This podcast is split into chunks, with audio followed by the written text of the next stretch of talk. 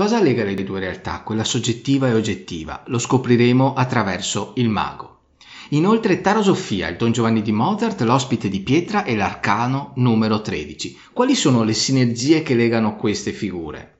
Inoltre parleremo di messaggi subliminali attraverso il Codex Albertinus e degli spiriti attraverso un manuale di pratica spiritica. Bene, benvenuti ad Arcani nella notte. Benvenuto e benvenuta su Arcani nella notte, il podcast sul mondo dei tarocchi. Se sei tarologo o cartomante e vuoi diventare un professionista, oppure vuoi scoprire il vero significato dei tarocchi, Arcani nella notte è il podcast che fa per te. Inoltre, se partecipi in diretta, hai la possibilità di ricevere un consulto gratuito. Buon ascolto!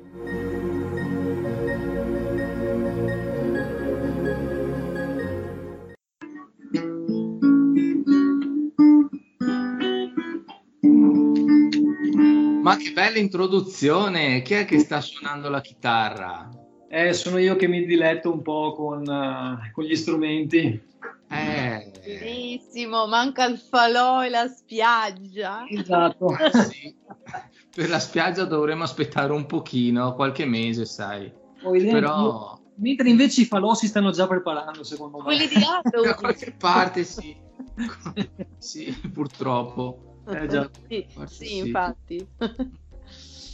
Come bene, ragazzi? ragazzi? Beh, dai, non c'è male, dai. Voi? Bene, bene, bene. bene. dai. Mm, in, in, lavorazione, come si suol dire. Eh.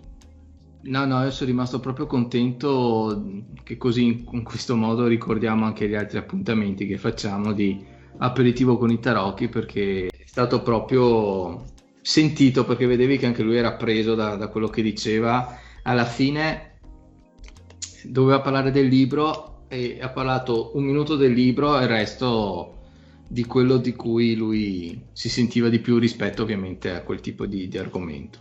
È stata molto molto carina. Non so se voi l'avete vissuta così, io vi dico il mio, il mio sentire, insomma. Io non sono riuscita a seguirla, mi dispiace, sono un po' indietro in questo periodo, devo recuperare. No, no, vabbè, no, no, eh, Tamara, ovvio, parlavo di quello che hai fatto tu. Ah, Ah, del, eh, ma perché in realtà il fatto che comunque stiamo ormai strutturandolo come un appuntamento fisso, sap- lo stiamo organizzando, ci dedichiamo del tempo, investiamo anche un po' le nostre riflessioni, non è, non è una cosa improvvisata come magari poteva esserlo all'inizio, insomma io adesso un po' di tempo me lo prendo perché voglio dire lo, lo penso e quindi questo mi diventa un appuntamento di approfondimenti non so, poi in questo momento in particolare anche della mia vita mi, mi, aiuta a stare centrata proprio anche con l'attività, la ricerca e lo studio mi, mi aiutano a stare centrata. Quindi per me è importante, anzi grazie. è una bella occasione.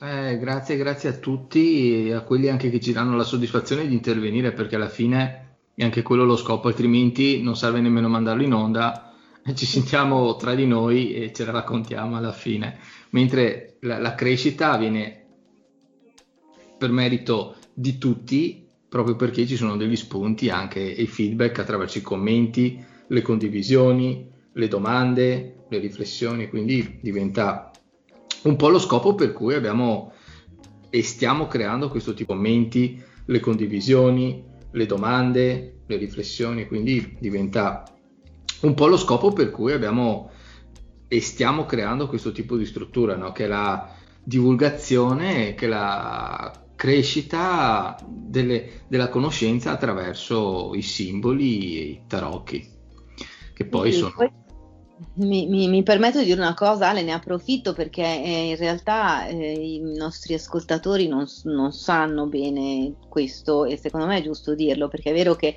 Thomas, Fabio, io facciamo una parte di contenuti e sicuramente eh, di, di qualità, ci impegniamo, eccetera, però oltre alla parte di contenuti è anche giusto che eh, si sappia che tu fai tutto il lavoro dietro di, di costruzione dell'organizzazione del gruppo, l'organizzazione dei contenuti, le tempistiche, le cose. E questo questo è quello che rende anche questo atterrare. Io questo ne, ne approfitto, Thomas, se sei d'accordo, per insomma spenderci in un grazie comune che mettiamo proprio anche pubblico per chi ci ascolta, perché hai una parte importante, quindi grazie. Ecco. Grazie, grazie. Bene, mi sentirò ancora più soddisfatto quando mi arriva il bonifico. Quello chiedilo ai nostri ascoltatori.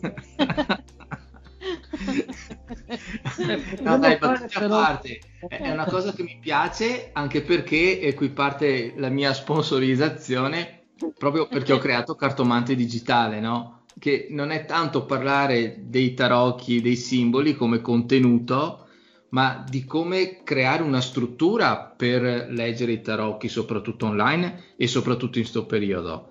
Perché magari sai chi non è eh, abituato, chi non sa, chi vuole, magari parte da zero, non sa tutti i passaggi, gli step, le difficoltà tarocchi, soprattutto online e soprattutto in questo periodo. Perché magari sai chi non è eh, abituato, chi non sa, chi vuole, magari parte da zero, non sa tutti i passaggi, gli step, le difficoltà e, e quanto bisogna studiare per riuscire a strutturare tutto quanto, ma non solo dal punto di vista tecnico, perché quello è il meno, dal punto di vista strategico, mm. quindi capire quando usare una pagina Facebook, come usarla e quando invece non ne vale la pena, se è giusto avere un blog, eh, come inserire i contenuti, come organizzarli. No? Eh, eh giusto l'altro giorno dicevamo del batching, che quindi è giusto che ci organizziamo a strutturare un percorso e creare dei video solamente in un certo momento della settimana dedicandoci, che ne so, una mattina, perché rifacendo tante piccole azioni tutti i giorni in realtà si perde molto più tempo. No? Un'attività tua personale è fondamentale, è fondamentale perché ogni minuto perso è un minuto che tu togli magari a qualcos'altro, lo togli alla famiglia, lo togli agli amici, lo togli agli hobby, lo togli anche al riposo, a, a, rilassarsi davanti a un film, eh? che non è detto che uno deve essere una, una macchinetta assolutamente, anzi, anzi, e quindi questo fa parte, eh, se vogliamo, della parte strategico barra tecnica con cui una persona si deve per forza interfacciare se vuole diventare, ovviamente nel nostro caso, un tarologo, un cartomante, eh, in altri casi se uno vuole fare il coach piuttosto che il, il, l'operatore olistico, poi alla fine noi parliamo di tarocchi e simboli, ma la stessa identica cosa la ritrova anche un, un, una qualsiasi persona o una qualsiasi... Così si tratta proprio di creare un nuovo schema mentale, e, e, e però è, è, fondamentale oggi più che eh, mai. Sì, eh. È uno schema mentale perché adesso se ci pensiamo, non so, eh, tu che stai ascoltando, non so quando ascolterai questo, questa trasmissione, questo audio, le parole che ti stiamo dicendo, ma nel momento in cui noi le stiamo dicendo, si sta facendo un passaggio nel mondo online e persone che erano abituate, che ne so, a lavorare in ufficio, adesso si trovano in quello che chiamano smart working, quindi davanti a un computer in casa. Partendo dal presupposto che dal mio punto di vista e per esperienza so che ogni operazione dovrebbe avere un contesto specifico perché altrimenti si vanno a mescolare più, più cose, hm? quindi l'ambito familiare un punto, ambito lavorativo un altro punto. Eh, anche in ambito di apprendimento per dire, non so se vi è mai capitare più, più cose, hm? quindi l'ambito familiare un punto, ambito lavorativo un altro punto. Eh, anche in ambito di apprendimento per dire, non so se vi è mai capitato ci sono dei punti della casa o del giardino, non lo so, in cui se vi mettete magari vi sentite più ispirati, eh, vi aumenta la creatività, vi arrivano le idee. Altri punti della casa invece che utilizzate per eh, riposarvi e basta.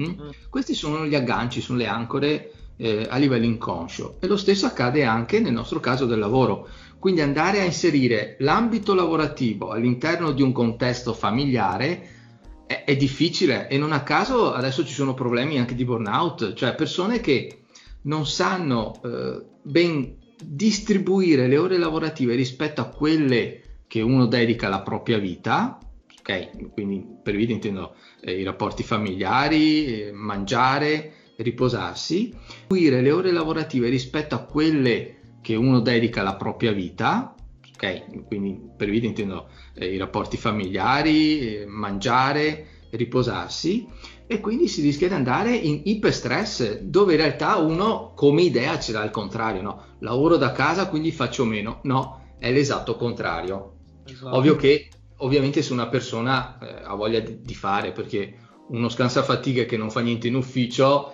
è ovvio che fa, fa, ancora meno eh, a casa, ma penso che questo non sia il, il, caso di chi sta ascoltando e soprattutto nemmeno, nemmeno il nostro. Quindi per quello anche sapere delle strategie semplici, ma da applicare sul focus, sul batching, eh, sulla suddivisione dei tempi di lavoro e come organizzarli è fondamentale perché altrimenti rischiamo veramente di arrivare. Confermo.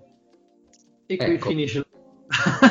e, qui, e, qui, finisce, e qui finisce, quindi noi ci siamo organizzati, abbiamo detto quello che dovevamo dire, buonasera a tutti. No, allora, chiudo questo discorso dicendo che appunto chi vuole approcciare un percorso di mindset, di strategia, di marketing va su Cartomante Digitale che trova su coacheditarocchi.it, c'è il percorso gratuito, ci sono diversi video che sono sempre in aumentare perché non, non ho fatto quei video e poi basta. Ovviamente più passa il tempo più ne aggiungo di nuovi. Ok, eh, ovviamente poi arriva la newsletter con tutte le novità e, e basta, insomma, bastano lì e inserire nome e mail e come al solito c'è la procedura di iscrizione.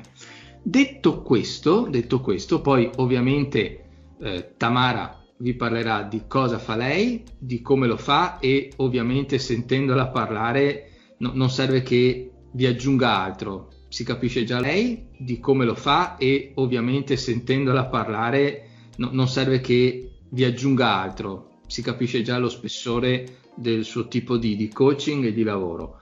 E lo stesso per quel che riguarda invece Thomas, si può capire tranquillamente il suo livello di preparazione e di empatia rispetto alle persone che si rivolgono a lui. E niente, quindi io direi che stasera siamo partiti in questo modo un po' eh, sempre senza, come dire, una traccia scritta, ok? Mm. Perché comunque il concetto è quello di parlare tra di noi, come se fossimo, eh, che ne so, in un, in un, locale, rilassati e tranquilli, quindi ci scambiamo quattro, quattro parole. È quello lì il concetto di eh, arcani nella notte. E, ehm, e, quindi magari, non so, voi volete anticipare quello che direte questa sera? Così sì. magari creiamo un po' di curiosità in chi ci sta ascoltando. Se poi sì, dopo ci, ci ritorniamo, mh, mm, magari così creiamo un po' di suspense anche in chi ci ascolta. E io in realtà vorrei dedicare questa serata, per quel che mi riguarda, a um, un tema, diciamo, mh, mm, attuale, perché insomma eh, si parla della notte di Halloween, si parla della notte delle streghe, si parla della festa di ogni santi, della commemorazione dei defunti e allora mi vorrei dedicare a un po' ad una carrellata su questi temi, sulla simbolica che c'è dietro questi, questi temi, dietro queste leggende, queste, eh, queste storie che sono eh, diciamo un po' al confine di quello che poi nella tradizione buddista per esempio viene chiamato il bardo, no? cioè questo limen tra la vita e la morte, questi, questi passaggi, si pensa no? che la, la notte di Halloween sia una po' una sorta di, di, di un, abbinamento inusuale alla figura di Don Giovanni, che tutti sicuramente conoscono, il mito che ha fatto che, che, che, Mozart nel libretto con da Ponte ha portato al massimo eh, splendore, e, mm, però in realtà la tradizione del mito di Don Giovanni è una tradizione che arriva dall'opera di Tirso de Molina, dalla Spagna e da tutto anche una tradizione precedenti e anche di, di statue parlanti che si interseca con tradizioni antiche, con eh, miti antichi. Quindi insomma vorrei fare una carrellata fra queste due eh, mitologie e vedere come possono dialogare tra di loro e vediamo se ci riusciamo. Questa è l'idea. Benissimo, sicuramente Sicur- ci riuscirai. Thomas? Sì, io invece questa sera ho portato un argomento un po' particolare che è relativo ai messaggi. Io invece questa sera ho portato un argomento un po' particolare che è relativo ai messaggi subliminali, ovvero i messaggi nascosti, quelli occulti, quelli che possiamo vedere per esempio attraverso immagini, ma anche attraverso suoni, talvolta anche attraverso degli odori. Cioè, mm. Iscrivetevi a Cartomante Digitale. Scusa, stavo facendo un messaggio. Wow, sono curiosissima. Sì, eh, dei, dei, link che praticamente ci rimandano a qualcosa che magari da un punto di vista conscio non riusciamo a percepire, ma in realtà eh, da un punto di vista appunto inconscio vengono registrati nella memoria e possono essere condizionanti per, per tutta una serie di, di, di, situazioni, insomma, quindi entreremo un po' nel subliminale, ecco, nell'occulto. Bello. Bene, bene, molto molto interessante. Tra l'altro, Tamara, hai visto il video che ho messo poi nel link di martedì? Non ancora. Non ancora. eh. prima che sono un po' indietro con le cose. Lì proprio, cioè, n- non è nemmeno subliminale, eh? eh è semplicemente un imbuto mentale. È proprio palese. Cosa? Non è subliminale, è proprio palese. È, è proprio palese, ma no, cioè, è proprio palese, ma nessuno riesce a capire. Eh, ma sai, a volte le cose più evidenti sono le, le, meno, le meno, comprensibili, le, le, meno visibili, no? Beh, come nelle carte, no, ragazzi? Cioè, eh, questo sì. simbolo che in realtà è proprio lì sotto la faccia di tutti, ma poi in realtà ti sfugge. Esatto, esatto mm. perché magari manca quella chiave interpretativa che ti fa vedere la stessa identica cosa in un'altra maniera. Eh, sì. Mm. E allora è per quello, se mi permettete, comincio io. Ma certo, e tu di cosa ci parli, Ale? Eh, è proprio per questo che io oggi volevo parlare della realtà oggettiva e soggettiva, della realtà oggettiva e soggettiva. Quindi di quella e mi rilascio un po' il concetto di coaching e di programmazione neurolinguistica, che mm. ovviamente non riguarda solo la programmazione neurolinguistica, ma la, anche la pragmatica della comunicazione. E la, la dico più semplice, cioè, nel momento in cui noi dobbiamo prendere delle decisioni, dobbiamo muoverci attraverso la realtà, attraverso la nostra vita, ci creiamo delle convinzioni, delle credenze, eh, dei valori che ovviamente cambiano a seconda del contesto e per fortuna è così.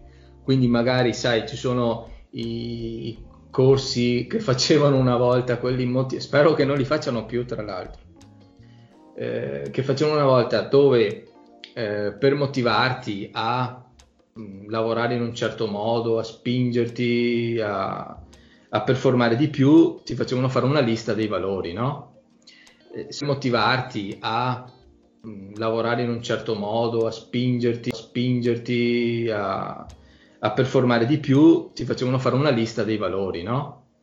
Eh, solo che si dimenticavano che comunque questi cambiano nel tempo, cambiano in base alle situazioni e anche in base ai contesti. Mi spiego, se una persona, ovviamente dopo un certo tipo di domande, quindi stiamo parlando di esercizi di coaching vero e proprio, eh, percepisce, vede, capisce e comprende che i suoi valori sono eh, rispetto, ascolto, empatia, ok? Però questi sono quelli suoi nel momento in cui è in famiglia. Nel lavoro sono, che ne so, eh, guadagnare, mh, mm, non avere scrupoli e non essere empatici, ok? Allora già ci dà, ovviamente è un esempio molto banale, non è stu- una persona che eh, da, da una parte al lavoro è un modo e a casa è in tutt'altro modo perché ho messo proprio dei valori che si contrappongono proprio eh, dicotomici al massimo, ok? Però si fa capire che molti invece tendono a portare lo stesso modo di comportarsi in più contesti. Quindi provate a immaginare una persona che eh, guarda i soldi come eh, cosa primaria, come effetto primario, anche in famiglia. Che tipo di relazione andrà a instaurare? Risposta, molto probabilmente non avrà nemmeno una famiglia, perché andrà ovviamente a, a rilevare sempre quel tipo di, eh, chiamiamola frequenza anche, no? Ecco, questo è per dirne una. Ma il problema qual è? È che molto spesso noi eh, diamo il significato alle stesse parole, parole come altre persone, ma in maniera diversa. Cosa vuol dire questo? Se noi facciamo una domanda a 10 persone, molto probabilmente 6, facciamo un esempio, ti diranno che per loro il valore più importante è il rispetto. Ok? Bene. Cosa succede però? Che a volte in un determinato contesto si possono creare dei problemi relativi al rispetto. Vi è mai capitato, eh, ma lo fanno vedere anche in tv, no? adesso che ormai si è sdoganato un po' la, le relazioni di coppia, quindi si fanno domande, interviste, ci sono i reality, che entrambe le persone, entrambi i partner e partner che sono arrabbiati uno con l'altro dicono sono arrabbiato perché secondo me non mi ha portato rispetto. Mm? E sentiamo della stessa situazione due campane completamente diverse. Allora dice, ma com'è possibile? Poi il rispetto è la prima cosa e l'altro dice altrettanto, com'è possibile che ci sia questa eh, discrepanza? Perché? Perché bisognerebbe fare un lavoro molto più profondo, cioè chiedere quali sono i comportamenti che secondo te stanno a significare, a valorizzare la parola rispetto? Cos'è che metti in moto il rispetto? Magari per uno potrebbe essere eh, essere lasciato da solo quando sono stanco. Io mi sento rispettato se arrivo a casa la sera, sono stanco e non mi vengono fatte domande, eh, devo essere lì un attimo a, a stemperare la stanchezza e le tensioni.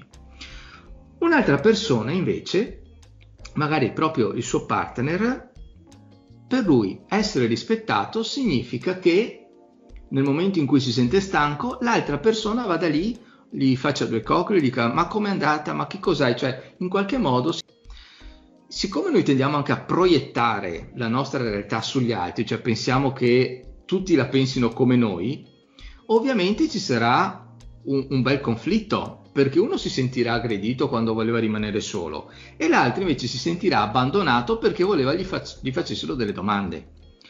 E questa è una. Ma perché ho fatto tutto questo discorso sui valori, su come una persona vede la realtà e quindi come si va a strutturare la propria mappa della realtà, che ricordiamo sempre che una mappa non corrisponde mai esattamente al territorio al 100%, ma ne è una rappresentazione. Questo perché mi voglio agganciare all'arcano numero 1, al tarot numero 1, il mago. Perché? Perché siccome sappiamo che le credenze, i valori, i comportamenti, le decisioni, noi le andiamo a formare, i pattern, gli schemi, gli schemi, li andiamo a formare nei primi anni di vita, io associo questa carta a quella situazione lì.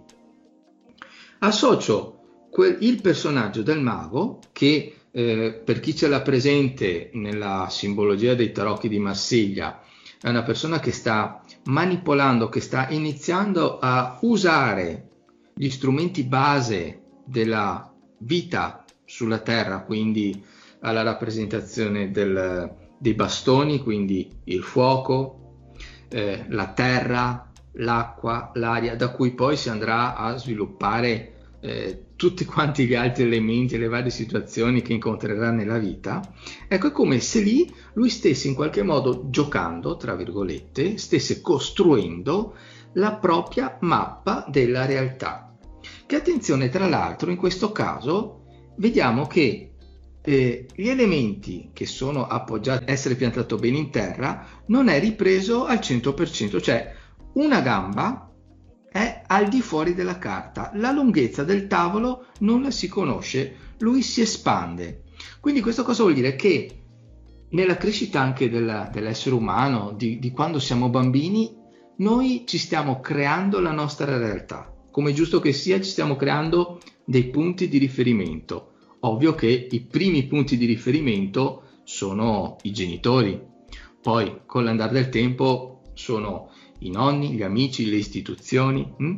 Però questa carta è come se ci volesse indicare che nel futuro, infatti il tavolo eh, va verso destra, che è la direzione della linea del tempo che sta a indicare il futuro, è come se noi avessimo dei punti di riferimento che però sono in divenire, che vanno sempre di più a eh, evolversi se la persona è intelligente e fa poi, altrimenti rischia di eh, incastrarsi nelle sue stesse credenze. Infatti si dice che le persone più ottuse sono quelle che, hanno, che sono troppo rigide, che non riescono a, ad adattarsi alle varie situazioni, che non sono empatiche.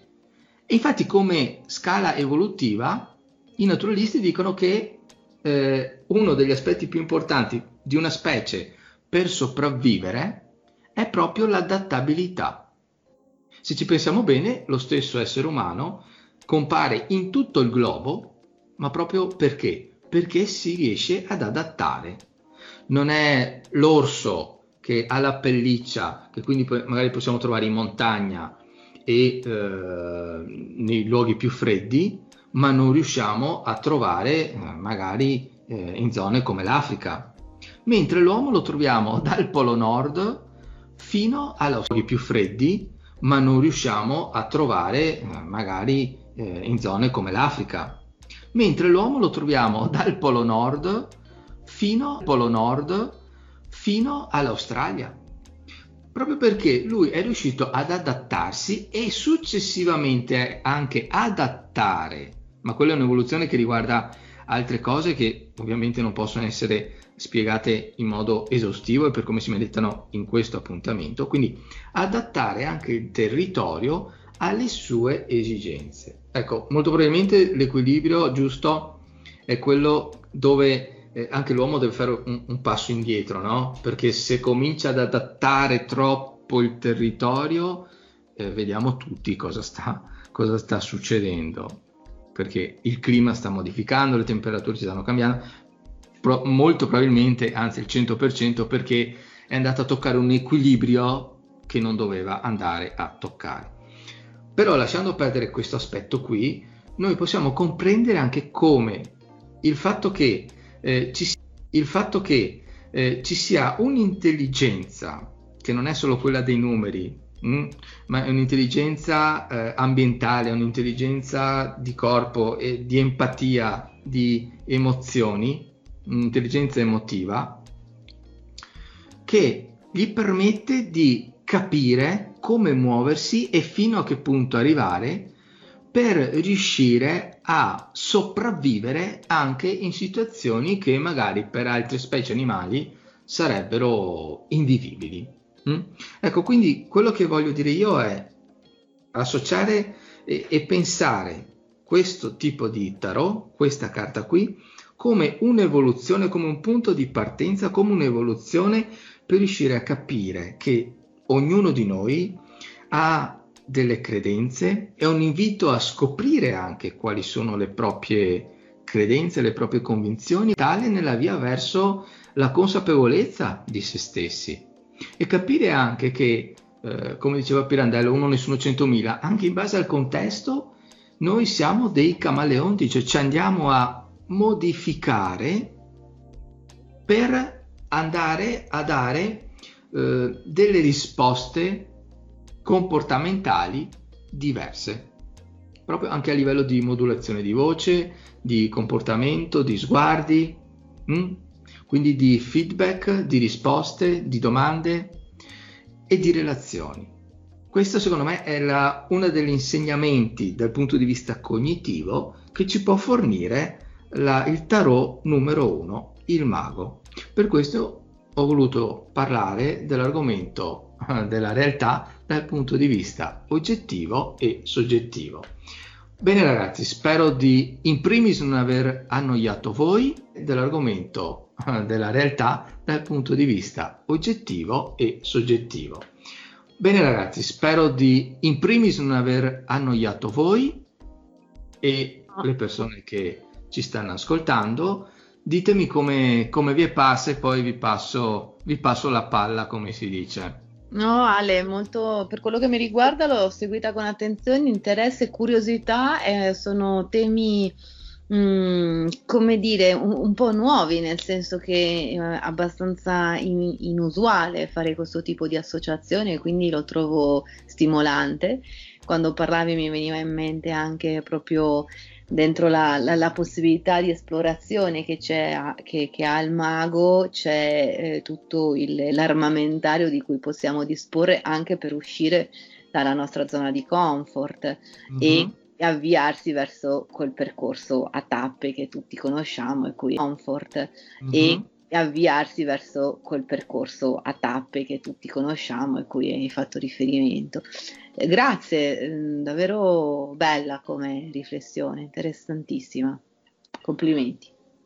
Grazie, grazie. grazie Bene, vuoi invece introdurre tu adesso il tuo super argomento? Eh, sì, come, come, accennavo prima, è un tema abbastanza corposo, quindi se, insomma, se sentite che prendo troppo il taglio filosofico o, o diventa troppo lungo e noioso, soprattutto avete, vi autorizzo a fermarvi, a fermarmi, a piombare no, no, in casa. No, Queste trasmissioni sono belle perché sono spontanee, quindi fai come ti senti, vai nel flusso e, e fregatene. Vai, tranquilla. Però mi coccolano, sono i miei due angeli custodi, due maschietti, mi sento coccolata. Allora, vabbè, quindi... Mh, mm, come accennavo, mh, mm, sto, cerco di inquadrare un po' il mito di Don Giovanni all'interno del, di questo percorso nostro del lunedì sugli arcani. E mh, mm, ho pensato di soffermarmi su questo personaggio perché Don Giovanni, come tutti sappiamo, è un mito, una figura archetipica.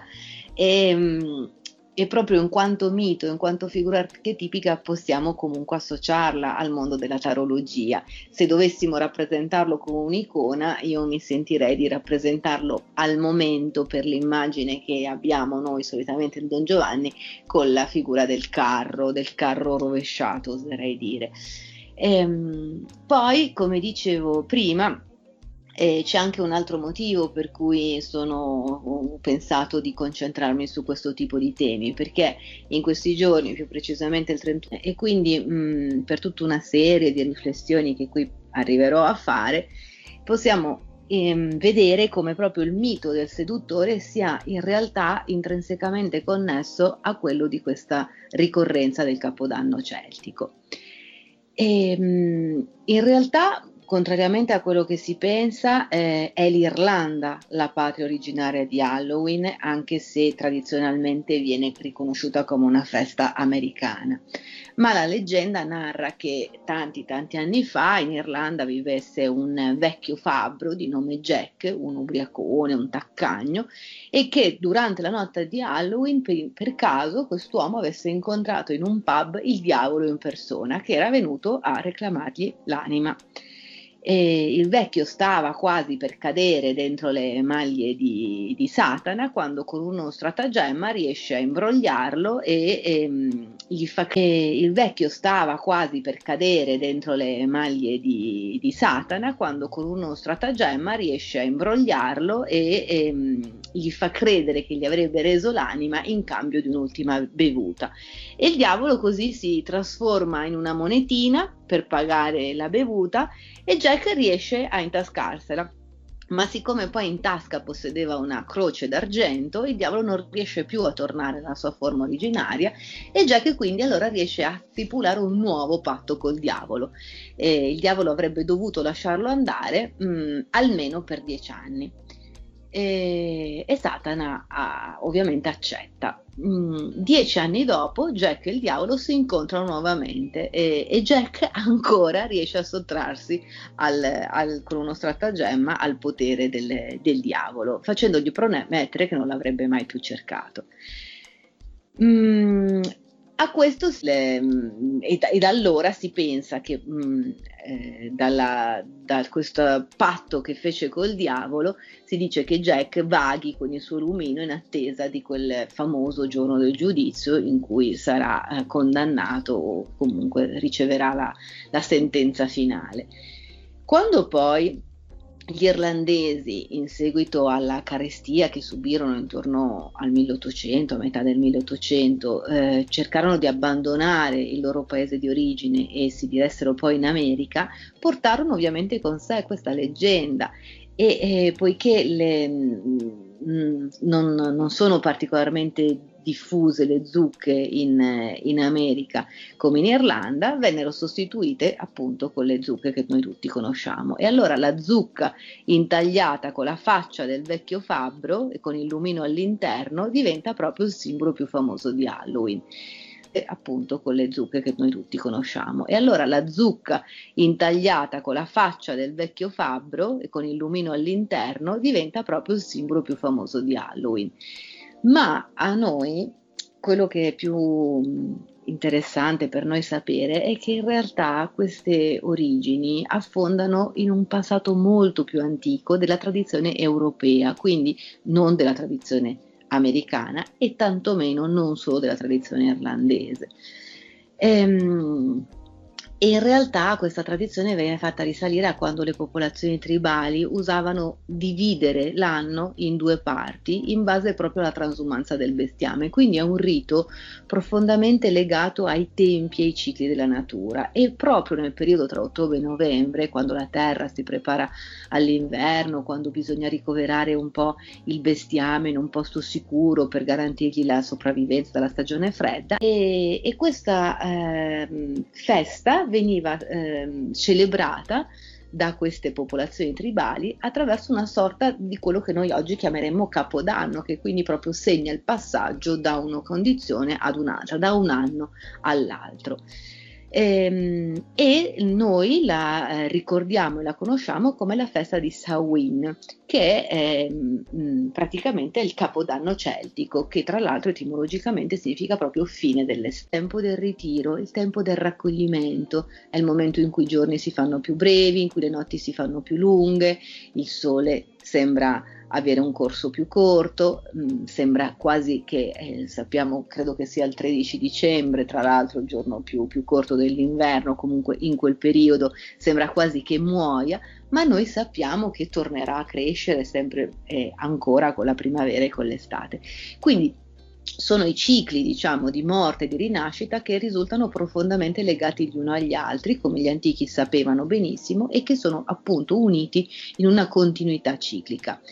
Ed è questo è il momento, guarda caso, queste parole hanno un peso, come dire, significativo in questo, in questo momento anche nostro storico. Quindi dicevo che questo è anche il momento ideale per distaccarsi dalla mondanità, per guardare dentro di noi, per confrontarci con la nostra interiorità. E questo confrontarci con la nostra interiorità. E questo momento che parte appunto con la festa di Samhain e eh, si mh, arriva al, al solstizio d'inverno, è il momento della nostra ombra interiore, quando lei ci chiama, ci chiede di essere affrontata, ci chiede di essere guardata, di essere riconosciuta e soprattutto ci chiede di essere integrata.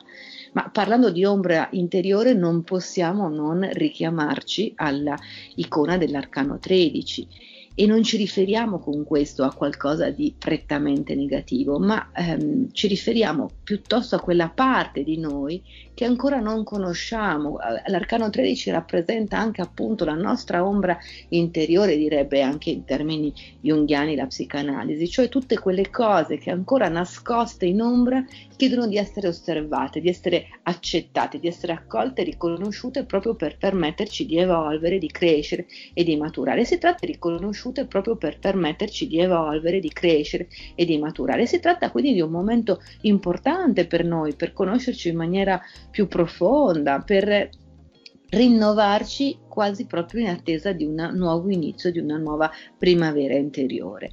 E questa notte eh, è la, la, la, notte, questo momento, questa mm, notte di Halloween è per noi proprio la notte del lasciare andare, è l'estate che c'è del posto all'autunno, i campi sono stati messi a riposo dopo il raccolto ed è il, il, il, il momento, sì, il momento del rinnovamento.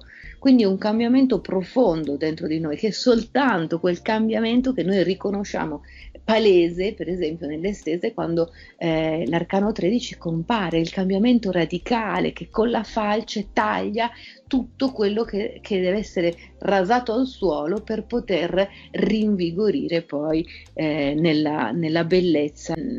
Noi in qualche modo um, il, eh, come accennavo all'inizio, prima nella mia introduzione, vediamo come questo rapporto tra eh, nascita e morte, tra vita e morte, venga in questa giornata in particolare quasi a um, essere coperto da un filo molto sottile, da un velo molto sottile, quasi una sorta di, di, di porta, di, di, velo appunto che divide la terra dei morti da quella vivi, dei vivi e che si associa. Ehm... Ovviamente tutto questo a livello archetipico che cosa significa per noi? Di fatto significa entrare, dei, entrare, in contatto con dei simboli antichi che fanno parte comunque di un inconscio, diciamo in termini junghiani, collettivo. E, ehm, e si tratta di ritualizzare in qualche modo la nostra paura della morte, le nostre paure in generale. E Samhain, questo capodanno celtico, è quindi un passaggio, una conclusione da una parte dell'estate e quindi della vita ed è l'inizio dell'inverno, quindi della morte. È conclusa la stagione del verde, ma inizia un'altra vita, che è la vita del seme e il suo tempo sottoterra, prima che diventi poi una pianta. È l'inizio, è l'inizio del giorno del verde, ma inizia un'altra vita, che è la vita del seme e il suo tempo sottoterra prima che diventi poi una pianta. È, l'inizio, è l'inizio dell'attesa, l'inizio della preparazione, è la gestazione nel buio, è il tempo in cui i semi dimorano in questo, in questo stare sottoterra e quindi è quel buio iniziale, è l'arcano 13 da cui poi, dalla cui falce tutto ha inizio, da cui ha inizio l'arcano 14, la cura, la guarigione, è, la, è il primo, il silenzio interiore, quel vuoto profondo che fa l'arcano 13 che soltanto se vissuto con consapevolezza ci permette un'autentica guarigione. E quindi in questa sorta di ritiro spirituale c'è poi una danza della vita che si prepara ad essere ballata e ad essere affrontata nelle campagne c'è poco lavoro da fare, le foglie degli alberi cadono, i giorni si, si, si accorrono, questa morte archetipica.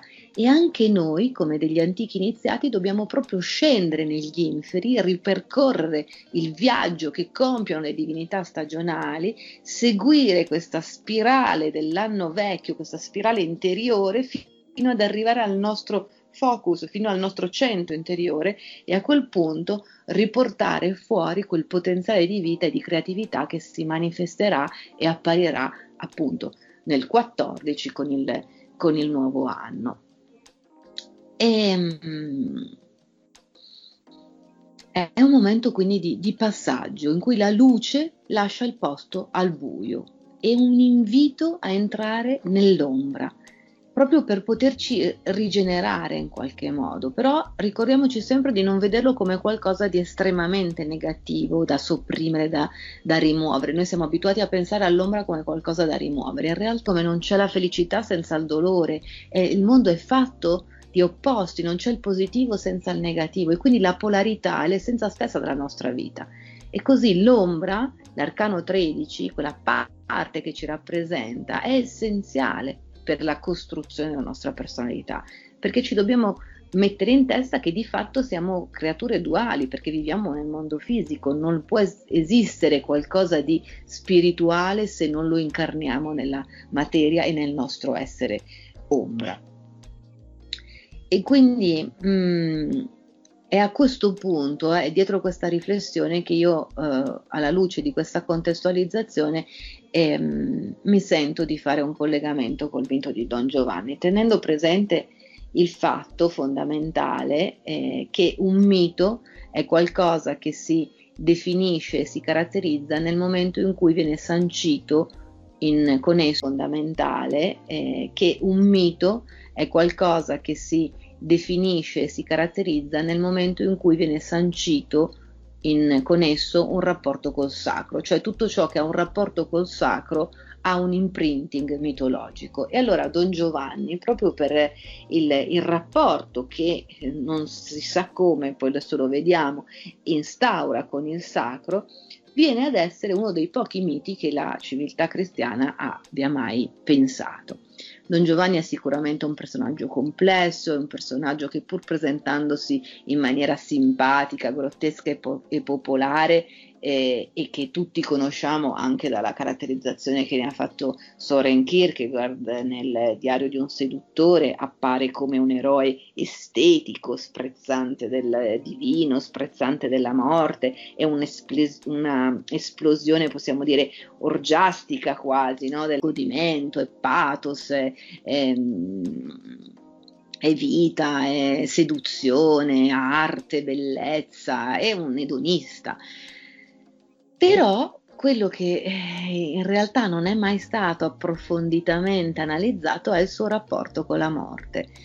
In realtà, se stiamo a ben vedere questo personaggio, la sua grande colpa non è quella di aver ingannato le donne, come tutti sappiamo, è per questo anche che lo identifico in un carro rovesciato, no? Se il carro è il vincitore del terrestre, è il principe azzurro per certi versi, è l'uomo eh, che tutte sogniamo, dall'altra parte il, il, carro rovesciato è l'uomo che eh, esaspera la sua condizione di principe azzurro e che diventa appunto da principe azzurro un Don Giovanni e non è un vincitore in quanto carta rovesciata, non è più il vincitore della fila terrestre, anzi nel suo e non è un vincitore in quanto carta rovesciata, non è più il vincitore della fila terrestre, anzi nel suo rovescio si intravede proprio quello che sarà il, il suo essere perdente. E dove sta il suo essere perdente? Proprio nel rapporto che gli instaura con, con la morte. Dicevo, la sua colpa non è quella di aver ingannato le donne, ma è quella di essersi preso eh, beffe della morte, di aver preso in giro la morte, di non aver rispettato quel senso di, di assoluto, di divino, di devozione, di raccoglimento che momenti come quello appunto di Samhain ci insegnano a coltivare, per esempio. E Don Giovanni quindi sfidando l'assoluto oltraggia la religione, oltraggia la morale, oltraggia la cultura e, mm, e di che cosa si fa beffe lui? Di ciò che eh, in qualche modo la, la morte eh, incarna nella trama dell'opera, eh, dopo aver sedotto Elvira, eh, il padre di Elvira entra a difendere la propria figlia e, e Don Giovanni, dopo insomma, una serie di vicissitudini, lo uccide, facendosi beffe della, eh, del, dell'uomo, identificato come il convitato di pietra, come l'ospite di pietra, poi adesso vediamo perché l'ospite. Quindi facendosi beffe di questa statua di pietra, lui si beffa eh, del commendatore morto, ma si beffa della morte in sé. E il confronto drammatico e fatale si gioca proprio su questo, sul fatto che quest'uomo irride la morte. Eh, nell'irridere il personaggio, quindi del comitato di pietra, cosa succede? Che il comitato a un certo punto torna sotto spoglie di fantasma, eh, infatti Leporello, il servo, fa anche ridere il passaggio, si spaventa e ehm, tra l'altro questo, questo tema della, del, del, morto che ritorna o delle statue che parlano è un tema antico, già nella poetica Aristotele ne parlava e c'è tutta una serie di statue parlanti che anticipa la tradizione del, dell'opera di, di, Mozart e anche comunque di Tirso de, di, di Tirso de Molina.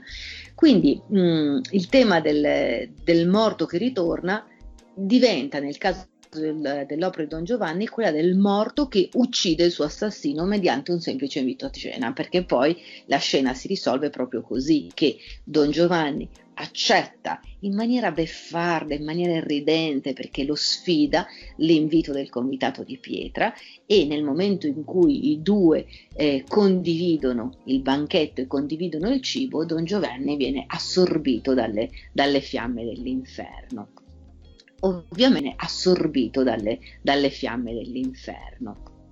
Ovviamente se lo vediamo in quest'ottica ehm, sembrerebbe semplicemente un modesto invito a cena, in realtà il tema dell'invito a cena per noi si fa interessantissimo perché è proprio in questo frangente che il cibo e in particolare la condivisione del cibo vengono ad assumere un significato altamente simbolico che se vogliamo affonda un po' le proprie origini nel mito di Demetra, di Persefone, di Ade, che anche qui ritorna nella tradizione celtica della preparazione del cibo perché per esempio i celti, i druidi avevano l'abitudine, l'usanza di lasciare del cibo fuori di casa insieme alle sedie per eh, onorare gli antenati morti. E questo per noi è un passaggio di fondamentale importanza perché il cibo con i morti non, con i morti non va condiviso, perché chi mangia lo stesso pane condivide la stessa sostanza, diventa consustanziale. Come Persefone, che ha mangiato dal mondo dei morti un cibo dei morti, resta indissolubilmente legata a quel mondo, così anche Don Giovanni, che ha cenato col morto si è cibato del cibo dei morti, viene risucchiato dalla morte verso poi la condanna estrema agli inferi. E, ehm, ecco perché poi in tutte le tradizioni di, dell'opera di Don Giovanni, che sia Tirso, che sia Mozart, che, sia, eh, che è stato affrontato da tanti, da Molière, da tanti autori, c'è sempre il tema del l'invito a cena e la condivisione del cibo, perché in realtà il dramma si consuma nel rapporto appunto con la morte, non tanto nel rapporto con la seduzione e con la donna.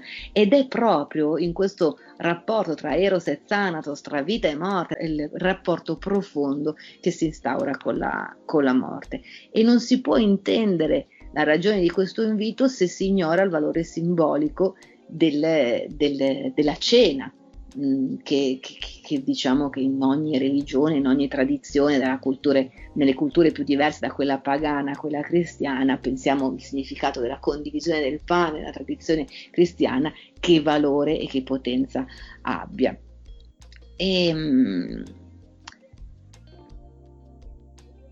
quindi direi che è come se attraverso questa, mm, questo rapporto col cibo il cibo penetrasse in profondità nelle viscere, alimentasse il corpo, passasse dall'esterno all'interno e quindi in qualche modo in questo passaggio, mangiando lo stesso cibo, fuori di metafora, significherebbe, significherebbe subire le stesse trasformazioni chimiche, gli stessi processi di assimilazione, quindi assomigliarsi tanto fuori quanto dentro e quindi il cibo diventa ciò che rende il morto uguale al vivo.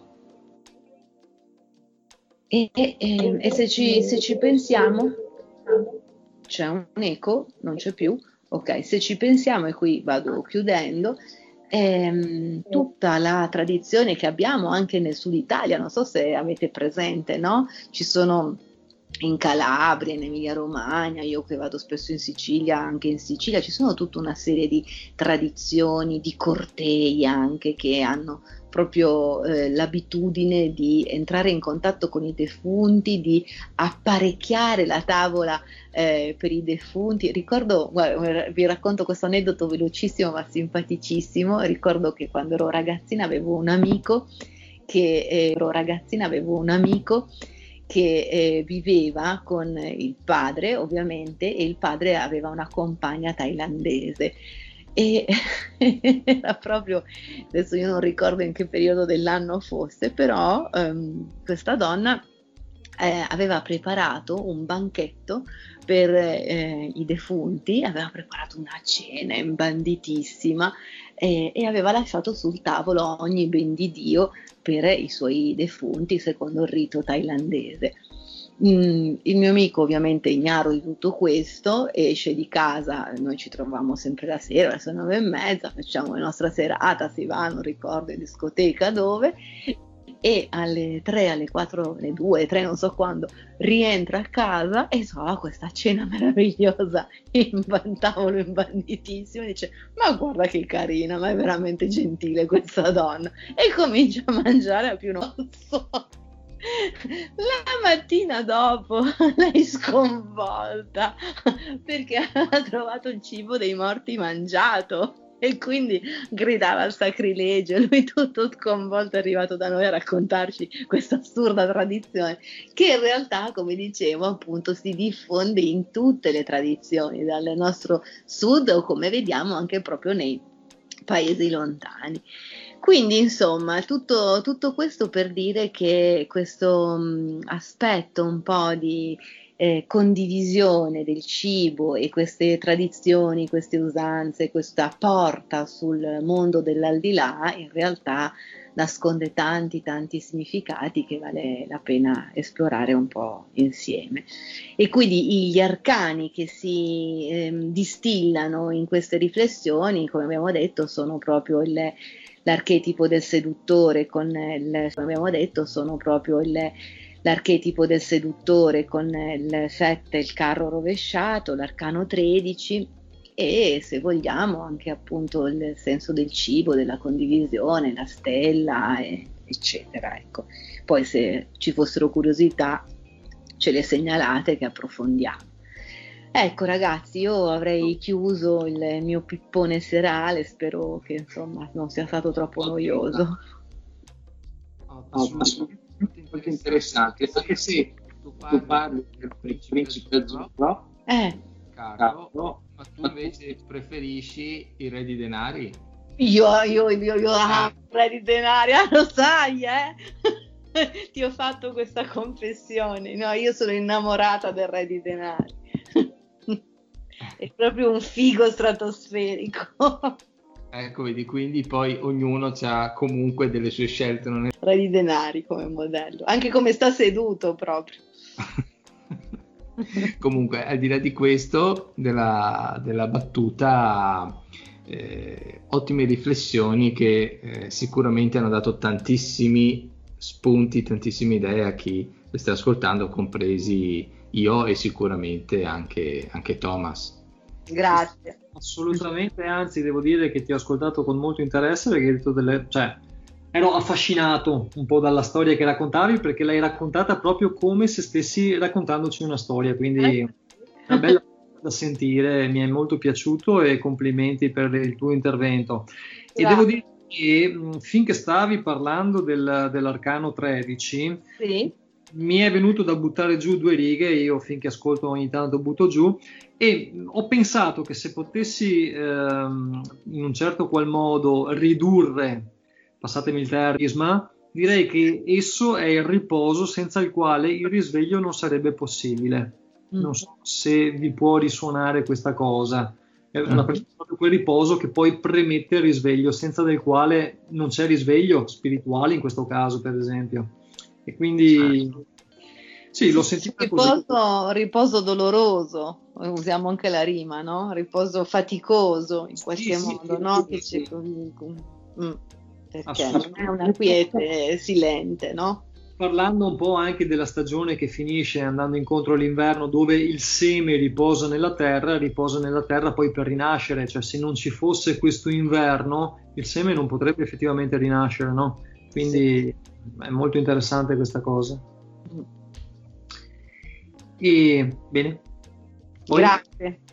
No, grazie a te. Brava, brava Tamara. Tu invece Thomas di cosa volevi parlarci? Allora, io... È molto interessante questa cosa. E bene. Poi... Grazie. No, grazie a te. Brava, brava Tamara. Tu invece, Thomas, di cosa volevi parlarci?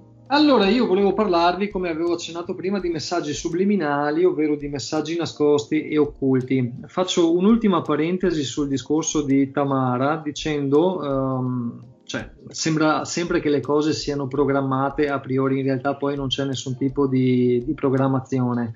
E ha parlato soprattutto in quest'ultima parte del cibo, del cibo dei morti mm. E una delle carte delle lame del Codex Albertinus che mi ero preparato per fare alcuni accostamenti sui messaggi subliminali è proprio la ventitresima lama che si intitola Il cibo e rappresenta una tavola imbandita di eh, cibo. Ci credo. ce l'ho qui davanti, me l'ero preparata prima ancora che tu iniziassi a parlare, quindi non sapevo assolutamente. Ti morderai, credo. ce l'ho qui davanti, me l'ero preparata prima ancora che tu iniziassi a parlare, quindi non sapevo assolutamente. Ti morderai le mani, io dico, ma questo, mannaggia. E, e, ne approfitto anche allora a questo punto, prima di iniziare a parlare, eh, per chi conosce il Codex Albertinus o ce l'ha, può tirare fuori direttamente dal mazzo la carta numero 0, la rinascita, la numero 9 il sesto senso e la numero 23 appunto il cibo, perché su queste carte poi farò um, dei parallelismi per quanto riguarda i messaggi subliminali. Chi non avesse le carte può andare sulla pagina di Facebook o di Instagram, Codex Albertinus, e li potrà appunto vedere la 0, la 9 e la 23. Poi comunque ne parliamo alla fine. Thomas, apro una parentesi, visto sì. che parli di messaggi subliminali, eh, a me piace molto vederli all'interno dei film. Mm? Sì. Sì. E a proposito del numero 23, anche Jim Carrey stesso che ha fatto un film basato sul numero 23, quindi ecco. bisognerebbe andare a esplorare proprio però sarebbe... il significato, di quel, però sarebbe... il significato di quel numero. Sì, sicuramente. C'è una scena su Batman, eh, la trilogia, ok? Uh-huh. E mi sembra che sia quella con il Joker, quindi il secondo, che adesso di cui mi sfugge il titolo, comunque quello l'intermedio quando lo rappresentava Jack Nicholson, dici? O... No, no, no, no. Gente, ok, ok. Ok. E c'è una scena dove eh, ho fatto proprio il, il fermo immagine perché qualcosa non mi tornava. Mm-hmm. Eh, Joker va a derubare il cavo di una banca e mm. per terra ci sono quattro mazzetti di carte, eh, di, carte di, di, soldi. Sul primo ci sono un, una pila di due mazzette, sul secondo di tre, sul terzo di 2 e sul quarto di 3, cioè 23 e 23. Uh-huh. E mhm. l'ispettore tira una pedata alle mazzette proprio per darci l'indicazione che uh-huh. 23. Uh-huh. E l'ispettore tira una pedata alle mazzette proprio per darci l'indicazione che, eh, di, di, guardare lì, ok? Giusto certo. per ricordare 23 e 23, che è proprio l'opposto del numero che molte, sempre più persone vedono sempre più spesso, che è 11 11. Basta, chiudo qui e prosegui pure. No, beh, è molto interessante la cosa che dici, eh, sei proprio entrato a gamba tesa nell'argomento perché effettivamente eh, è, è, così. Ci sono un sacco di ehm, me- segnali, immagini, messaggi all'interno dei film che noi non consideriamo, alla fine rappresentano semplicemente scene del film ma all'interno di quelle scene, dei particolari che sono inseriti all'interno delle scene, in realtà ci sono dei messaggi subliminali molto interessanti che non necessariamente sono rivolti al... Uh, uh, e che attraverso i messaggi che vengono veicolati, per esempio attraverso i film, possono recepire delle informazioni. Ma, ma cominciamo... Do, mi, mi permette di darti una visione in più? Sì, sì. Eh, uno può vedere no, eh, che siano messaggi che, che, uno si scambia con altri gruppi, altro, e noi ce li abbiamo di fronte e non li vediamo. Certo. Un'altra eh, interpretazione secondo me è che certi filmati, certi racconti, certi messaggi sono messi lì per farti progredire. Sì. Ma come l'alchimista usa smistare l'oro quando va nel fiume, dai sassi, mm? Mm. Sì. Eh, sono messaggi che soltanto una parte delle persone riescono a vedere e soltanto chi è pronto riesce a percepirli, interpretarli e a fare. Meriterebbe solo questo una, una puntata di approfondimento per sì, conto sì, suo. Sì. E secondo me sono proprio quei film dove tu, finito il film, dici: Ma che strano, c'è qualcosa che non mi torna. Ma questo film è tutto confusionario. In realtà era pregno di messaggi certo. che sono arrivati al tuo inconscio, che devi certo. ancora elaborare e che forse riuscirai a estrapolare oppure no, dipende dal tuo livello di consapevolezza. Quella è, ok? Però il primo segnale che quel filmato, nel caso del film, ti voleva inviare qualcosa è che alla, al termine senti che c'è qualcosa che non ti torna, non hai capito proprio bene il senso, sai che c'era qualcosa in più che è la stragrande maggioranza delle volte una metastoria, cioè la storia nella storia. Ovviamente non sto parlando del viaggio dell'eroe, che è il modo no, per come strutturano, ad esempio, un, la stragrande maggioranza delle volte una metastoria, cioè la storia nella storia. Ovviamente non sto parlando del viaggio dell'eroe, che è il modo no, per come strutturano, ad esempio, un film, altrimenti eh, noi non riusciamo a immedesimarci e perdiamo l'attenzione, quindi quel film diventa un flop, perché anche la narrativa ha un, una direzione e ha delle tappe ben precise. Non sto parlando di quello, uh-huh. sto parlando di una cosa in più, come magari ne parlerei tu adesso, eh, proprio a livello subliminale, una metastoria, cioè la storia nella storia. Certamente, del resto eh, alla fine possiamo ridurre tutto ad un'unica parola che è informazione, cioè qualcosa che informa da dentro. Per cui alla fine sono tutte eh, dei meccanismi che servono proprio per iniettare dentro di noi appunto delle informazioni che poi vengano colte, siano appunto palesi o siano subliminali, quello poi è eh, relativo anche proprio al grado di evoluzione, di comprensione, di... sui valori, no? Sì, sì, sì. Con la stessa parola tu hai più significati. Uh-huh. Ed è come se tu ti trovassi di fronte a uno specchio. Certo. Quindi io vedo una cosa, tu ne vedi un'altra, ma sì. lo specchio è sempre lo stesso. Esattamente. In questo caso la parola, l'informazione è una, ma eh. è, ha tante rappresentazioni, ha tanti significati, tanti quanti sono gli osservatori qui potremmo aprire una porta spalancata sulla fisica quantistica, Hai ma voglia. ci dispiace, non lo facciamo questa sera. No, questa sera non è possibile perché sennò arriviamo ad Halloween dell'anno prossimo. esatto. ok. Allora, dicevamo appunto messaggi subliminali, ovvero messaggi nascosti, messaggi occulti. Allora, da un punto di vista uh, psicologico, i messaggi subliminali sono degli stimoli relativamente deboli, quindi blandi, ovvero non chiaramente nascosti, messaggi occulti. Allora, da un punto di vista uh, psicologico, i messaggi subliminali sono degli stimoli relativamente deboli, quindi blandi, ovvero non chiaramente percettibili, ma che eh, sembra possano influenzare e condizionare l'inconscio delle persone. In definitiva, eh, possono, può trattarsi di immagini ma non solo, per esempio possono essere anche suoni, anche odori, che potrebbero non essere eh, avvertiti dalla coscienza vigile, ma da quella inconscia e quindi possono depositare dentro di noi appunto delle informazioni, come si diceva. Allora, in tal senso sono purtroppo negativamente famosi, per esempio, molti cartoni animati eh, come alcuni celebri di Walt Disney, alcune animazioni celebri di Walt Disney, dove appaiono per esempio immagini mimetizzate tra i personaggi che hanno dei richiami, per esempio molti cartoni animati, eh, come alcuni celebri di Walt Disney, alcune animazioni celebri di Walt Disney, dove appaiono per esempio immagini mimetizzate tra i personaggi che hanno dei richiami più o meno esplicitamente sessuali, quando non addirittura sataniche. E, ehm, se noi scriviamo per esempio messaggi subliminali su un qualunque motore di ricerca, troveremo immagini, in questo caso di cartoni animati, dove compaiono richiami esplicitamente sessuali, proprio mimetizzati nei contesti, nelle, nelle scenografie dei cartoni animati.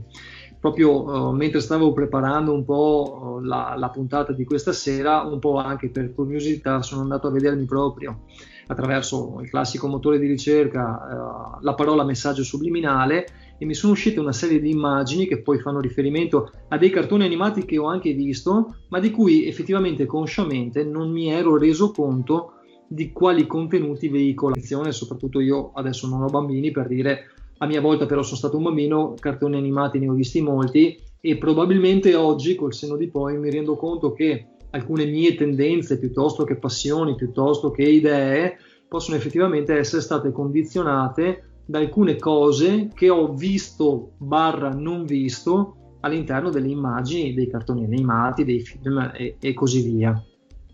Allora, io non escludo, e sto facendo chiaramente un'opinione personale, io non sono né uno psicologo né un medico, sono, mi ritengo un libero pensatore, ecco, io dico non escludo che il dilagare anche della richiesta di un certo tipo di pornografia o di devianze sessuali che in parte hanno a che vedere anche con una profonda crisi di, identità, di identità personale, possano essere state indotte proprio da messaggi subliminali che in maniera assolutamente subdola si sono radicati all'interno dell'identità personale, possano essere state indotte proprio da messaggi subliminali che in maniera assolutamente subdola si sono radicati all'interno del nostro inconscio, fino a determinare scelte di vita e azioni che noi crediamo siano frutto della nostra volontà, mentre invece sono pilotate fin dalla nostra infanzia. appunto, come dicevo prima, magari attraverso determinati cartoni animati piuttosto che film e quant'altro. Allora, il problema della sessualità, per esempio, non è che voglio fer- soffermarmi troppo su quella, però chiaramente è una delle tematiche che sull'essere umano fa maggiormente presa, no?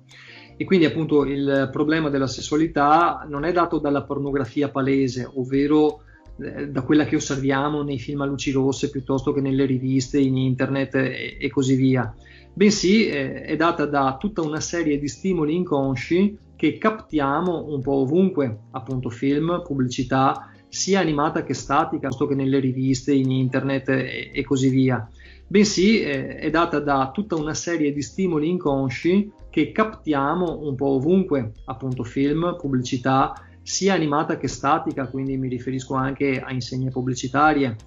Poi ci sono anche le canzoni dove eh, ci sono contenuti, eh, suoni esplicitamente sessuali o dove l'impostazione vocale del cantante tende ad essere talvolta forzatamente sensuale, oppure anche atteggiamenti deliberatamente provocatori, insomma.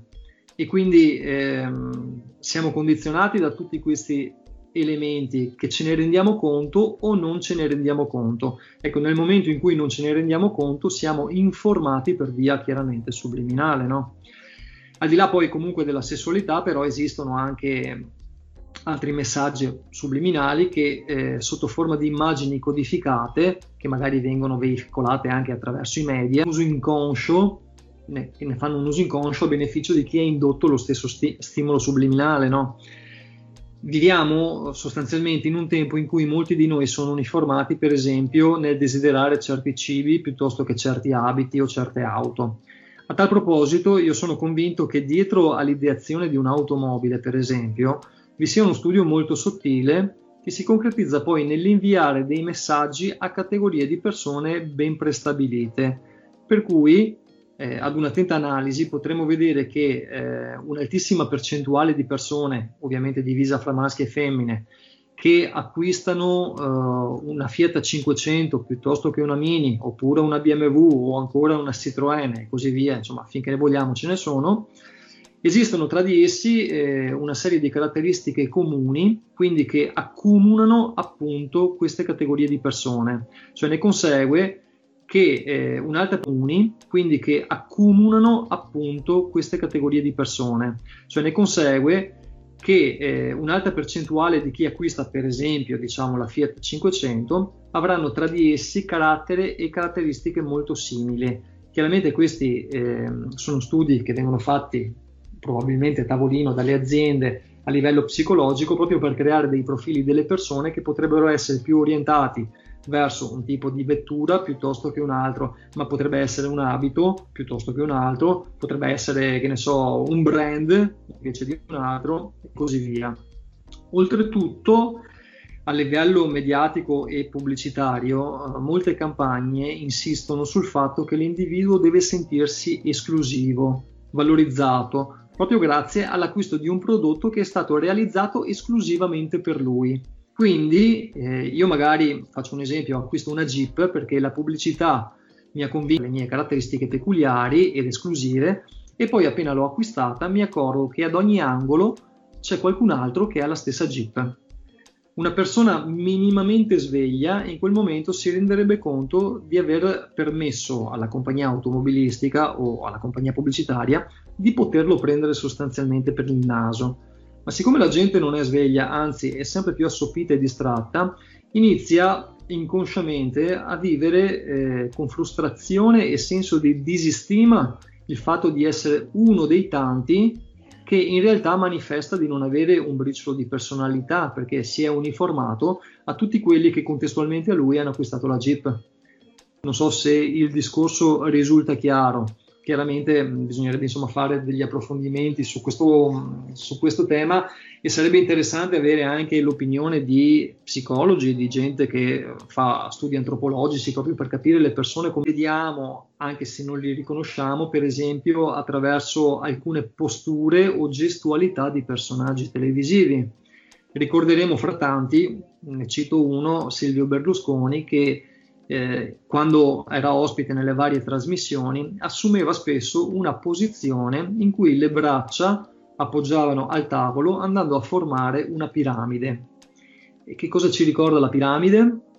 A me personalmente ricorda molto la massoneria, per esempio, e presumo che col senno di poi, sapendo che lui era anche un affiliato alla P2, mi pare si chiamasse, che quindi è una, una frangia massonica, evidentemente attraverso determinate posture, determinati atteggiamenti, voleva veicolare dei messaggi, come si diceva prima, per chi è in grado di capirli, per chi li vuole capire. E, ehm, qualche tempo fa ricordo dei manifesti pubblicitari dove fa ricordo dei manifesti pubblicitari dove dei giovani modelli che rappresentavano case di moda, quindi abbigliamento, eh, si facevano fotografare in pose strane, tipo con la mano ad indicare il simbolo ok, cioè il pollice e l'indice a cerchio con le tre dita sollevate, per capirci, e, mentre guardavano con un occhio attraverso il cerchio. In questo caso abbiamo un'altra simbologia massonica, l'occhio attraverso il cerchio, ma ancora simbologie sataniche che proprio eh, vengono date dal simbolo ok che tra le altre cose rappresenta il numero 666. Se ognuno di noi adesso mette la mano a mo' di ok, la mano sinistra a mo' di ok e la guarda, vedrà che c'è il cerchio e le tre dita sollevate che stanno ad indicare tre volte il 6 praticamente. Quindi questo è un simbolo uh, satanico sostanzialmente a tutti gli effetti e chi lo utilizza lo utilizza con cognizione di causa. E un'altra cosa sul simbolo ok, per esempio, è la sua origine. Sembra infatti, questo mi è stato raccontato, quindi prendetelo con beneficio di inventario, sembra infatti che appunto l'ok stia a significare zero kill, cioè zero morti, nessun morto. Ed era un messaggio che in tempo di guerra indicava al comando che tra i soldati non c'erano state perdite di uomini, ovvero zero morti, zero kill. E, e, da qui divenne un messaggio per dire va tutto bene, abbiamo a, portato a casa salva la pelle. Ancora, eh, chiaramente sempre il simbolo dell'ok è un simbolo di supremazia utilizzato anche da alcuni gruppi di estrema destra e, e insomma altro ce ne sarebbe da dire, poi se uno vuole approfondire su internet chiaramente ne trova a bizzeffe di ehm, similitudini, spiegazioni e parallelismi che poi portano ad approfondire appunto la, la tematica. E, ehm, e, ehm, accenno anche al subliminale contenuto nelle canzoni, di cui però tratterò uh, nello specifico in una puntata futura.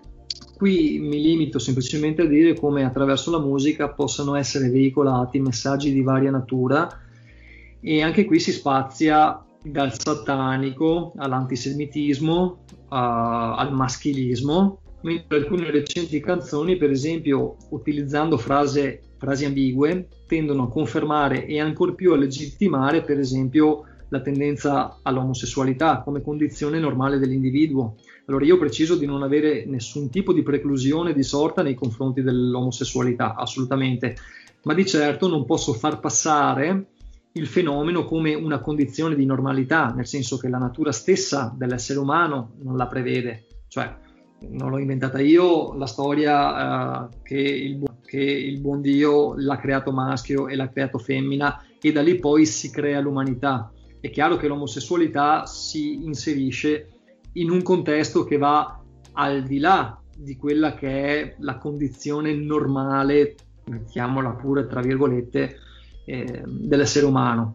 E quindi appunto in alcune canzoni ho notato in quest'ultimo periodo come eh, si va sempre più a legittimare proprio, eh, a confermare questa tendenza verso una, non voglio neanche chiamarla omosessualità, la chiamo extrasessualità, quindi che ci porta al di fuori di quella che è la sessualità così come la conosciamo dalle origini, ecco diciamo così.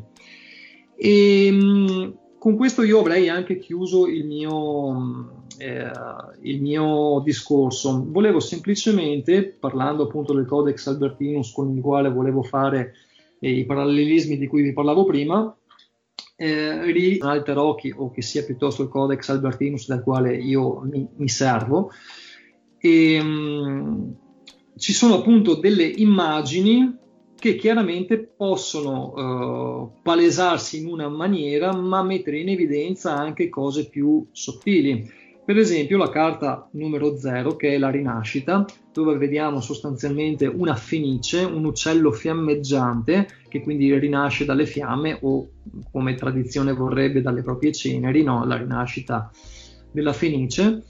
E, um, è chiaramente una carta che ci parla appunto di rinascita, quindi di qualcosa che si rinnova, di qualcosa che inizia, di un qualcosa che ci porta anche al successo, ma è contestualmente anche una carta che ci parla di eh, ardore e per esempio vigore sessuale, perché eh, non voglio ridurre tutto appunto al discorso della sessualità e neanche sembrare banalmente mh, volgare, passatemi mh, mh, il termine, però di fatto la carta rappresenta un uccello. Allora l'accostamento è molto chiaro, è molto palese, ripeto, non voglio eh, scendere in, uh, in, volgarismi gratuiti e semplici, ma di fatto le immagini quello raccontano, per cui eh, inevitabilmente quando noi vediamo un uccello un uccello fiammeggiante, non possiamo non accostare l'immagine, per esempio, appunto a un'idea di vigore, a un'idea di vigore sessuale e particolarmente di dominio maschile in questo caso. Passiamo alla carta numero 9 che è il sesto senso, dove vediamo rappresentata una scena di caccia rupestre, ci sono degli uomini armati di eh, arco e frecce che vanno verso animali e animali appunto che vanno verso eh, gli uomini. Una carta che normalmente ci parla appunto della necessità o meglio dell'opportunità di eh, fare affidamento al nostro se- sesto senso, di prenderci il giusto tempo agli uomini. Una carta che normalmente ci parla appunto della necessità, o meglio dell'opportunità di eh, fare affidamento al nostro se- sesto senso, di prenderci il giusto tempo necessario per eh, decidere e dopodiché partire subito l'azione. È una, è una carta di azione, questa non è una carta che ci porta alla staticità, alla alla perdita di tempo. Ci dice prenditi sì il giusto tempo che ti serve per riflettere sulla questione, ma dopodiché agisci, non perdere tempo e vai. Anche in questo caso abbiamo degli animali mh, mm, che sembrerebbero antilopi, c'è sicuramente un cervo, e il cervo è per esempio quel personaggio sul quale io mi voglio soffermare a livello subliminale, perché per esempio nelle interpretazioni a seconda poi delle domande che vengono poste nell'interpretazione di questa carta, io vedo che c'è un animale che ha delle corna e per corna, nell'interpretazione di questa carta, io vedo che c'è un animale che ha delle corna e per corna io intendo tradimento. Quindi a livello subliminale una carta dove sono eh, espressi, è espressa una scena di caccia, io posso intuire, posso sublimi, subliminalmente intuire che qui c'è una questione di tradimenti, quindi proprio di corna nel vero senso della parola. Passiamo alla carta numero 23, che è quella del cibo, che così ci ricolleghiamo anche all'amica uh, Tamara di cui parlava prima. E anche questa è una carta molto particolare. Il cibo vediamo che c'è una tavola particolarmente imbandita, ricca di cibaglie. Vediamo che c'è un piatto di spaghetti al pomodoro, ci sono dei salami eh, appesi, dei prosciutti, delle bottiglie di vino, dei bicchieri, altri salami distesi sul tavolo, del pane, delle forchette, dei coltelli, cose sicuramente il, uh, il concetto di abbondanza, proprio perché è una tavola abbondantemente imbandita. E, però anche qui, senza voler ricadere sempre sui soliti discorsi sessuali, dobbiamo comunque dire che è una carta dal forte, eh, dalla forte valenza sessuale, in quanto proviamo a immaginare, per chi chiaramente la può vedere, per chi non ce l'ha sotto mano, ripeto, vada a vedersela attraverso la pagina di Facebook o di Instagram, il cibo, la carta numero 23, vediamo che c'è questo uh, piatto di pasta, quindi di spaghetti, alla cui sinistra eh, è accompagnato da una bottiglia di vino, a destra è accompagnato da una coscia di prosciutto che è appesa e che quindi scende verso il piatto. In mezzo, tra l'una e l'altra, c'è un salame. Con un po' di fantasia uno può vedere e praticamente l'una e l'altra c'è un salame. Con un po' di fantasia uno può vedere e praticamente come se il salame andasse a penetrare sostanzialmente il piatto di spaghetti. Quindi come se si stesse rappresentando in questa immagine un rapporto sessuale, un rapporto sessuale che può essere però anche una violenza, per esempio, oppure può essere anche il, l'indice, per esempio, di una gravidanza. Infatti, i più attenti che potranno vedere la carta vedranno che dal piatto di spaghetti c'è uno spaghetto che fuoriesce dal piatto e si va ad insinuare, a nascondere dietro ad un salame, un ulteriore salame che è disteso sul tavolo e che potrebbe rappresentare appunto un feto, quindi il cordone umbilicale che va ad attaccarsi ad un feto, quindi potrebbe essere una carta che rappresenta appunto una nuova nascita, eh, un'inseminazione, un, una persona gravida per esempio. Oltre a questo ci sono cristologici, ci riportano a quella che è la visione di Cristo. Perché?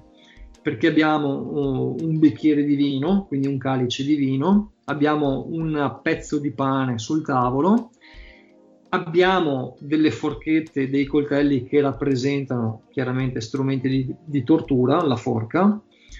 Poi, siccome Già in altre occasioni ho detto che attraverso il Codex Albertinus, come pure nei tarocchi tradizionali, ma io chiaramente parlo eh, precisamente di questo, e ricorderemo che ho detto che con il Codex si può fare anche numerologia.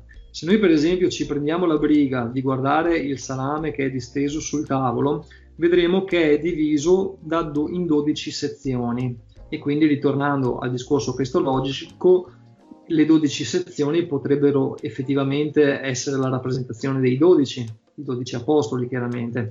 Quindi insomma all'interno di questo appeso, in mezzo diciamo al taglio del prosciutto c'è una venatura di grasso che se lo capovolgiamo di 90 gradi in senso orario mette in evidenza il numero 6 romano. Quindi ritorniamo ancora una volta al discorso della numerologia.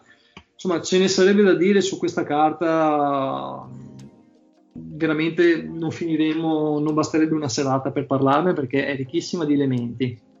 E quindi con questo, con questo io chiudo il mio discorso. Volevo appunto fare dei parallelismi sul subliminale in quanto una persona per esempio vedendo quest'ultima carta vede una tavola imbandita di cibaglie ma qualcuno può percepire da un lato la violenza fisica dall'altro un atto sessuale, dall'altro elementi cristologici e chi più ne ha più ne metta. Chiaramente questo poi appartiene anche all'abilità dell'interpretatore della carta, ma al di là di quello che è un discorso tarologico sessuale, dall'altro elementi cristologici e chi più ne ha più ne metta. Chiaramente questo poi appartiene anche all'abilità dell'interpretatore della carta, ma al di là di quello che è un discorso tarologico o di cartomanti, eh, queste carte sono immediate, sono delle vere e proprie comunicazioni visuali perché chiunque anche non avesse nozioni di eh, tarologia o di cartomanzia, semplicemente guardando quello che c'è eh, rappresentato sulla carta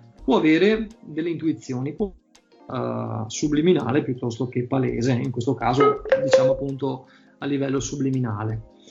Con questo io ho concluso il mio, il mio, intervento. Se gli amici che sono qui con me vogliono aggiungere qualcosa o hanno delle curiosità o vogliono dire la loro, assolutamente sono ben disponibile. Ecco. Ah no, beh, per me è tutto chiaro. Cosa o hanno delle curiosità o vogliono dire la loro, assolutamente sono ben disponibile. Ecco.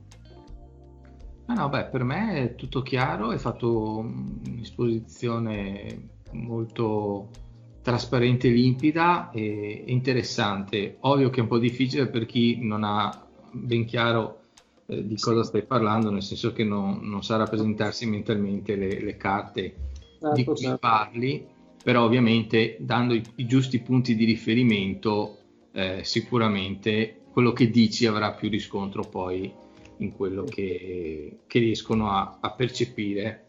Eh, ricordiamo sempre anche ai nostri amici che poi c'è il podcast registrato, per cui magari se non possono cogliere al momento il, la carta, per esempio, possono andarsi a, ri- a, riascoltare la registrazione e nel frattempo andarsi a vedere su internet o procurarsi. Perché Fabio della libreria esoterica Il Sigillo di Padova oggi ci parlerà del manuale di pratica spiritica. Quindi rientriamo in un, in un contesto ancora più eh, a contatto con, con, i morti, di cui abbiamo accennato anche prima con, con Tamara, ed ecco a voi Fabio con il manuale di pratica spiritica.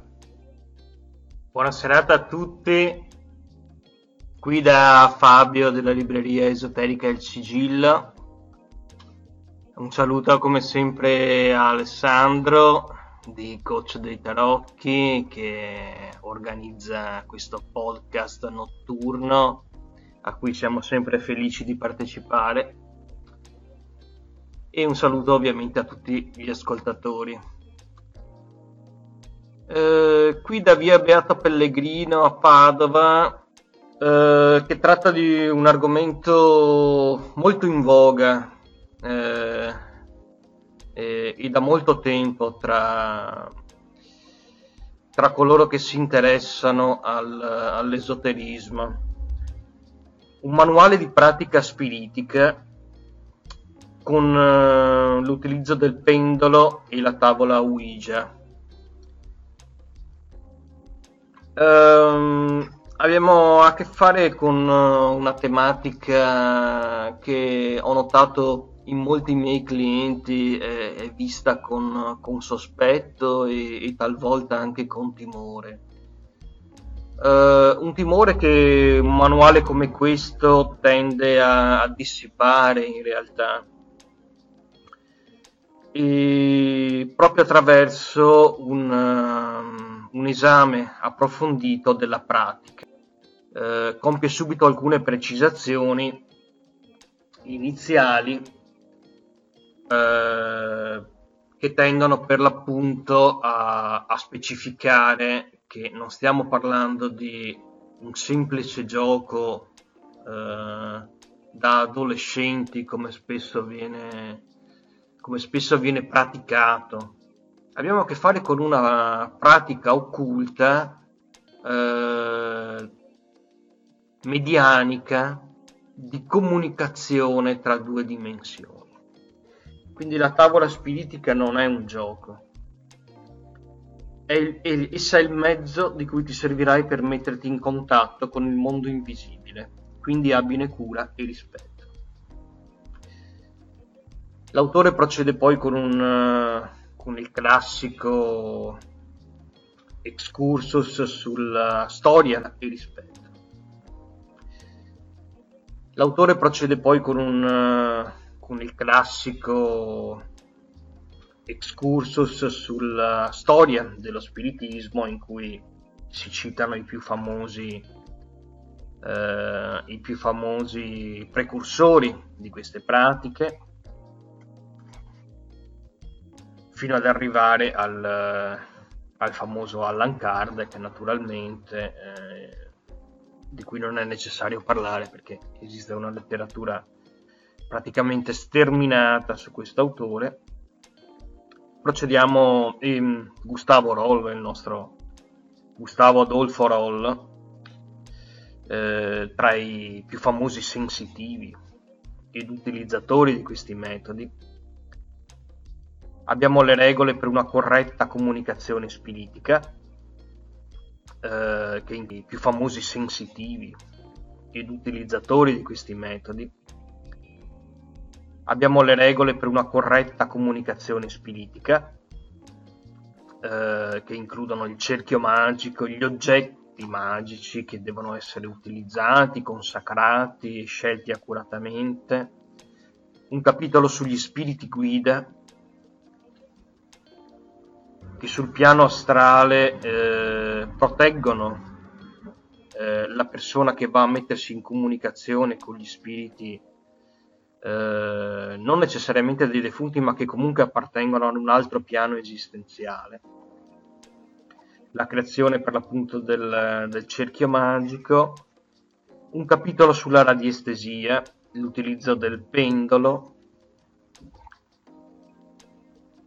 le tavole che vengono utilizzate per il pendolo e le loro mh, correlli di spiritualità, l'equilibrio psicofisico necessario al, all'utilizzo del pendolo e molte altre corrispondenze. Abbiamo inoltre delle testimonianze eh, segnalate dal, dall'autore stesso sull'utilizzo della tavola spiritica. Che cosa si deve sapere per compiere le sedute spiritiche di gruppo?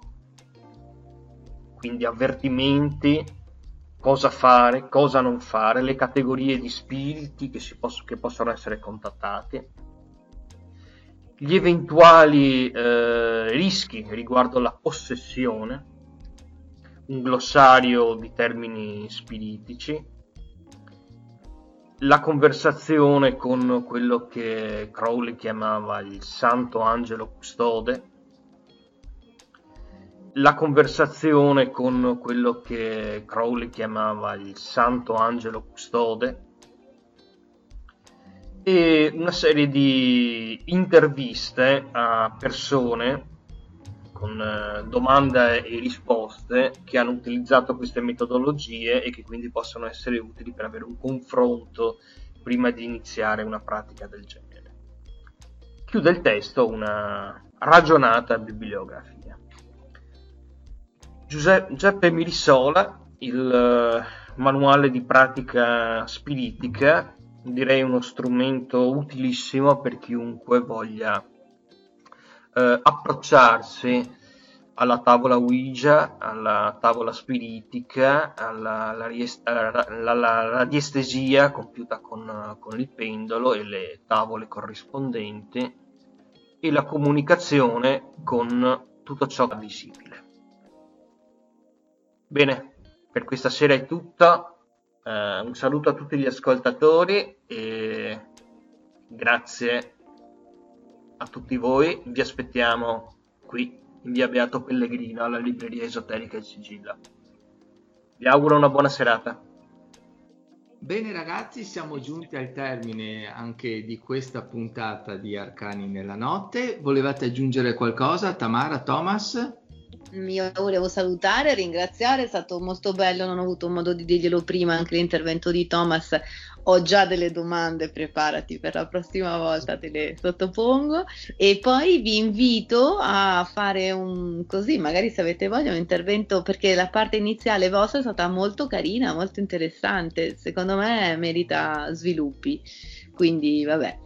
E per il resto, grazie, un saluto a tutti, buonanotte e a risentire. A contattarti per fare una esatto. Meno male che ci sei tu, Ale. Sono un disastro. ma insomma, cioè, ma va bene. Allora, se vi ho incuriosito, se insomma voleste provare a, a, a lavorare con me, io mi occupo di consulenze e coaching con i tarocchi quindi faccio sia dei percorsi eh, individuali in più sessioni, sia una consulenza unica tesa un po' a sciogliere dubbi, no? di rispondere domande, cercare di allinearsi un po' al proprio sé e al proprio cammino di vita, come i tarocchi ci insegnano, e mi trovate o sul mio sito www.tamaravannucci.it oppure tramite le mie pagine social Tamara Vannucci, Tamara Vannucci Coaching e Consulenze Tarologiche. Sono stata brava Ale? Benissimo. Grazie. Tarologiche. Sono stata brava Ale? Benissimo. Grazie. Invece tu che beh, so che sei innamorato delle tue carte, Thomas, no? Sì, sì, abbastanza. Però così sembra che eh, cioè, proponi soltanto di, di averle, mentre un buon, secondo me, servizio che tu puoi proporre è anche la stessa lettura che tra l'altro fai e i sì, corsi per imparare a utilizzarle. Assolutamente sì. sì. Eh, eh, sì. magari la prossima volta parliamo un po', io direi ragazzi, la prossima mm. volta parliamo anche di come ognuno di noi fa la propria sessione. Ah, sì. che bello! Ah? Perché no? Perché eh. sappiamo benissimo che ognuno la, la, fa in maniera diversa. Noi non è che facciamo, scusa, posso trovare l'uomo della mia vita? C'è Marco? Perché no? Perché eh. sappiamo benissimo che ognuno la, la, fa in maniera diversa. Noi non è che facciamo, scusa, posso trovare l'uomo della mia vita? C'è Marco? Ma mi pensa Ah, Voi sapete che la mia risposta è telefonagli e te lo dice. Aspetta, aspetta Ale, ma perché non ci facciamo live una, una lettura reciproca noi, noi tre? Ma questo non lo so perché è come un troppo mettersi Nudo. di fronte a tutti. Mm. Quello, quello non lo so. Una cosa su un tema banale, una cosa pratica, non tiriamo fuori i nodi proprio interiori. Eh. Dai, vediamo, vediamo. Dai. Piuttosto, piuttosto, piuttosto eh. chi vuole, chi vuole lo facciamo in diretta. Questo eh, quello sicuro, certo. Mm. Vabbè, insomma, lasciamo spazio alla fantasia, vediamo. Esatto. E quindi Thomas eh, eh, può farsi fare una uh, consulenza, una lettura certo. con il Codex Albertinus e vedere magari cosa ne esce mettendolo a confronto magari con i tarocchi di Marsiglia utilizzati da me o i tarocchi di Marsiglia che però Tamara ha un'altra versione con il suo metodo di coaching eh, personalizzato. Mm? Bello, sì, sì. Potrebbe essere un ottimo strumento di condivisione, proprio anche di eh, apprendimento, sicuramente uno scambio proprio di, di informazioni che possono sicuramente far crescere le rispettive competenze. Potrebbe essere veramente molto interessante.